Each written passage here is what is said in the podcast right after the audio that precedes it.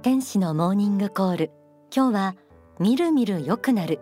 人間関係向上の秘訣と題してお送りします。家庭学校職場。まあ、およそ社会の一員であれば多かれ少なかれ人間関係のしがらみからは逃れられません。たかがご近所付き合いたかが友達付き合い。なんて普段は飲み込んでしまっているけど実は人生の悩みの大半を占めているなんてこともあるんじゃないでしょうか。皆さんは一度出来上がってしまった人間関係は変えられないと思っていませんか？決裂決別してしまったりわだかまりができた人とはもうやり直せないんじゃないかなんて諦めてそのまんまとか。でも人間関係は創意工夫によって変えていくこともできるんです。今日は今日からでもすぐに実践できる人生を円滑に生きていくための仏法真理をお伝えしたいと思います。幸福の科学の書籍心を癒すストレスフリーの幸福論から見てみましょう。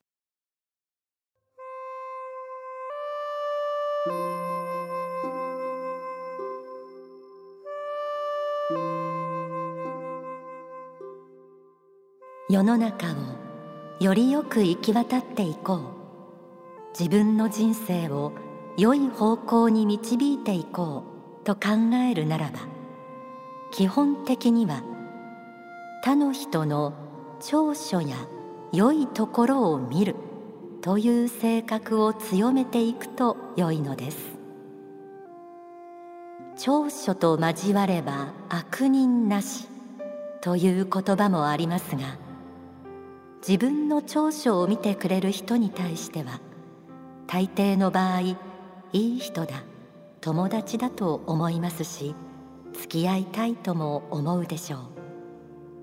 一方自分の欠点ばかりをあげつらってくる人に対してはやはり煙たく感じるでしょう。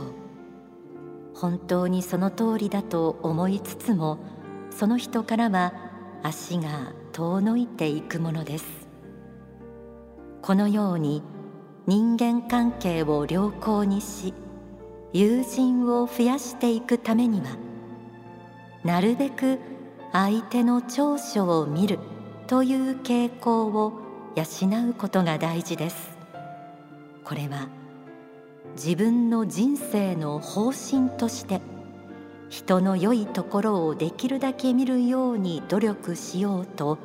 心の中できちんと決めたならば意外に可能なのです。長所と交われば悪人なし。人は誰しも多面性があっていろいろな側面を持っています。長所だけの人もいなければ短所だけの人もいません。むしろ長所と短所は表裏一体でどちら側から見るかにもよるんじゃないでしょうか。相手のここが苦手だあの性格が気に食わないなんて思っているところを別の角度から眺めてみると意外に相手の個性のきらめきが見えてくるかもしれません。人の長所を素直に褒めることができる人は性格も明るくて積極的で自信と余裕があるように見えますよね。そうした人には人は寄ってくるものです。逆に自分のことは棚に上げて人の欠点ばかりをあげつらう人はちょっと付き合いたくないですよね。先月大川総裁は人に嫌われない生き方という法話を説かれたんですが人の欠点を指摘する傾向を持った人は勉強がよくできる人に多いとも言われていました。いろいろな知識を学ぶと相手の足らざるところがよく見えてくるのも事実でしょう。でも知識をひけらかして相手を小馬鹿にするのは隠れた自己自慢の心でもあります。昔から自慢話をする人の話は長いと言いますが、まあ、そんな人にも人は寄りつかなくなってくるものです。長所と交われば悪人なし。ぜひこれを金言として実践してみてください。ただし相手の長所を褒める時の注意点もあります。書籍心を癒すストレスフリーの幸福論から続いて朗読します。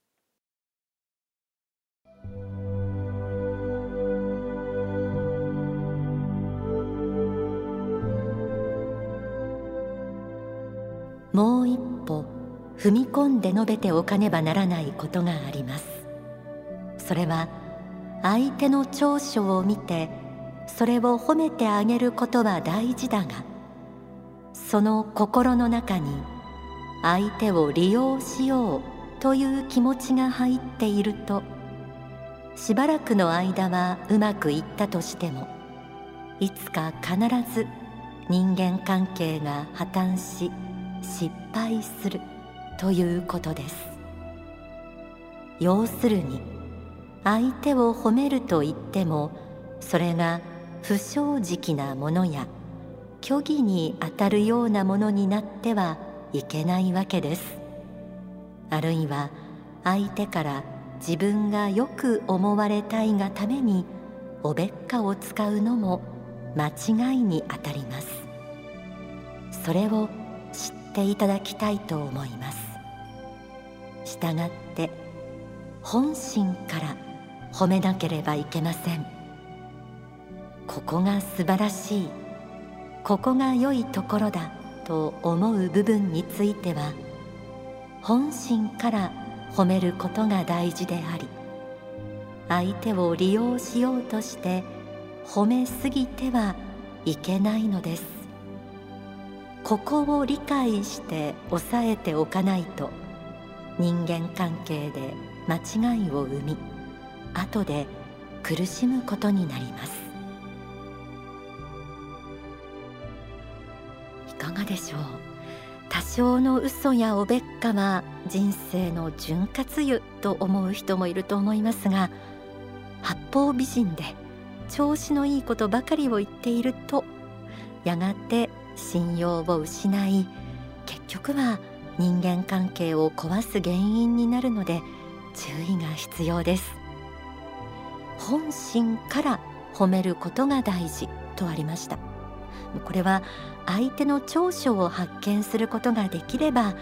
本心から褒めることもできていくでしょう。やはり人間関係を向上させる基本は相手への関心を持って正しく見るということかもしれません。真実を語るということについては過去仏教でも説かれ幸福の科学の根本経典仏説昇進法語の中にも言葉の反省正語が説かれている教文があります。下脱の言葉仏説八正道。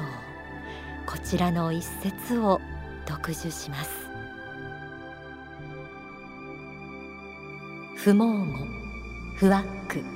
不良絶不記語。これが四つの指針なり。不毛語とは嘘偽りを言わぬこと。特に悟りは偽るな。不惑とは他人の悪口言わぬこと。不良説二枚舌など使わぬこと。不記語とは過ぎたお世辞を言わぬこと。いかがでしょう。相手を本心から褒めるというのは過ぎたお世辞を言わぬことの不記語の反省にあたるかもしれません。正しい道中道を歩んでいるかを言葉の側面から見つめる八正道の正語正しく語るということの真髄が詰まっていますよね。八正道の教えは仏教にも説かれています。人間関係の悩みは今も昔も普遍のテーマなんでしょう。人間関係は良くも悪くも一度固定化したら変えられないと思っていた方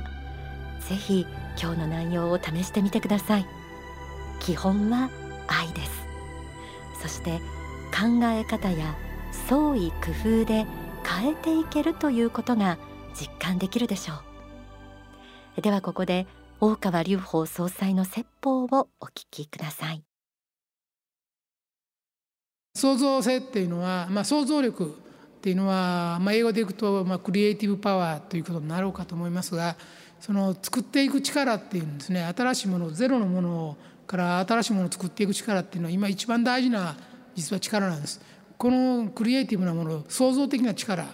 あるいはこれはまあ別の創造イマジネーションという意味での創造もう本当は実に近いもんですけどもその創造性っていうのは単に機械の発明とかそんなんだけじゃないんですよ。人生全般に実は影響としては出るものなんです。例えば家庭問題家族問題ありますね、えー、結婚から家庭葬儀離婚とこういきますけれども離婚問題のほとんどはですね、えー、創造性を発揮すれば10分の1ぐらいまで減らすことは可能です。これを仕事のレベルと同じだと思って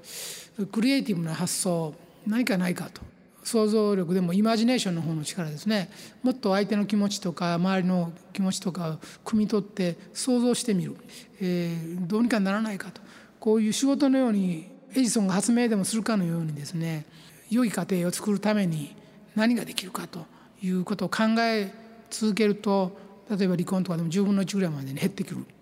会社でトラブるのと同じことが家庭でもトラブってるんで会社だって同じです。この人間関係でよくぶつかりますね。だから、えー、かなり古い調査になりますけどもハーバード大学の調査によればですね会社クビになった人なぜクビになったかの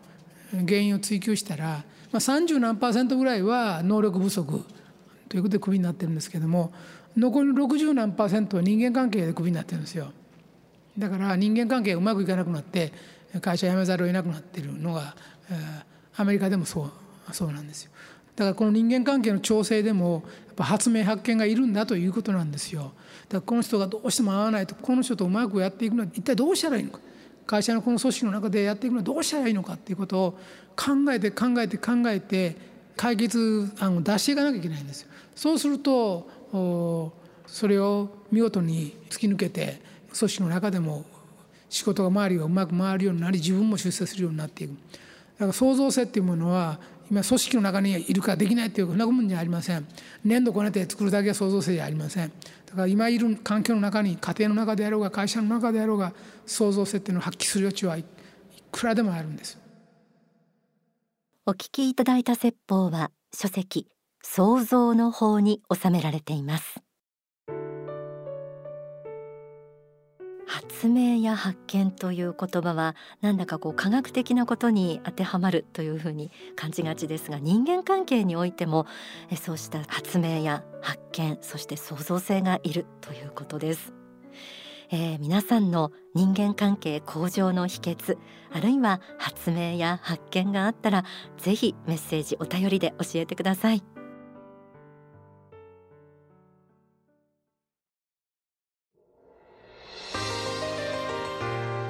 では一曲お送りします。5月14日公開予定の映画美しき誘惑現代の画碑のキャンペーンソング。歌は大川さやかさん。作詞作曲大川良放送祭です。女の悟り。女だからって言って人を迷わしてばかりじゃいけない。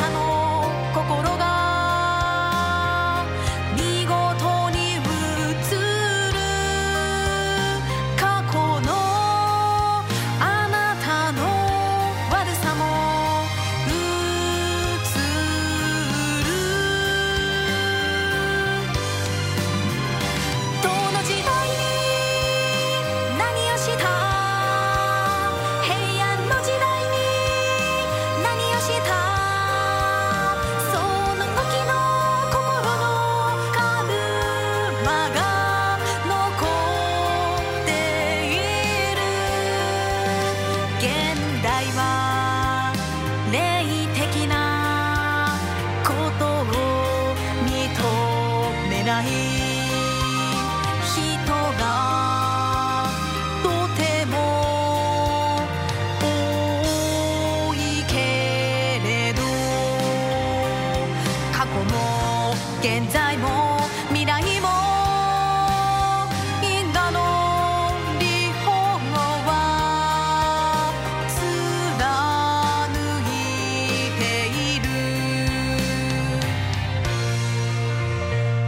あなたの過去を見ればあなたの現在がわかる。あなたの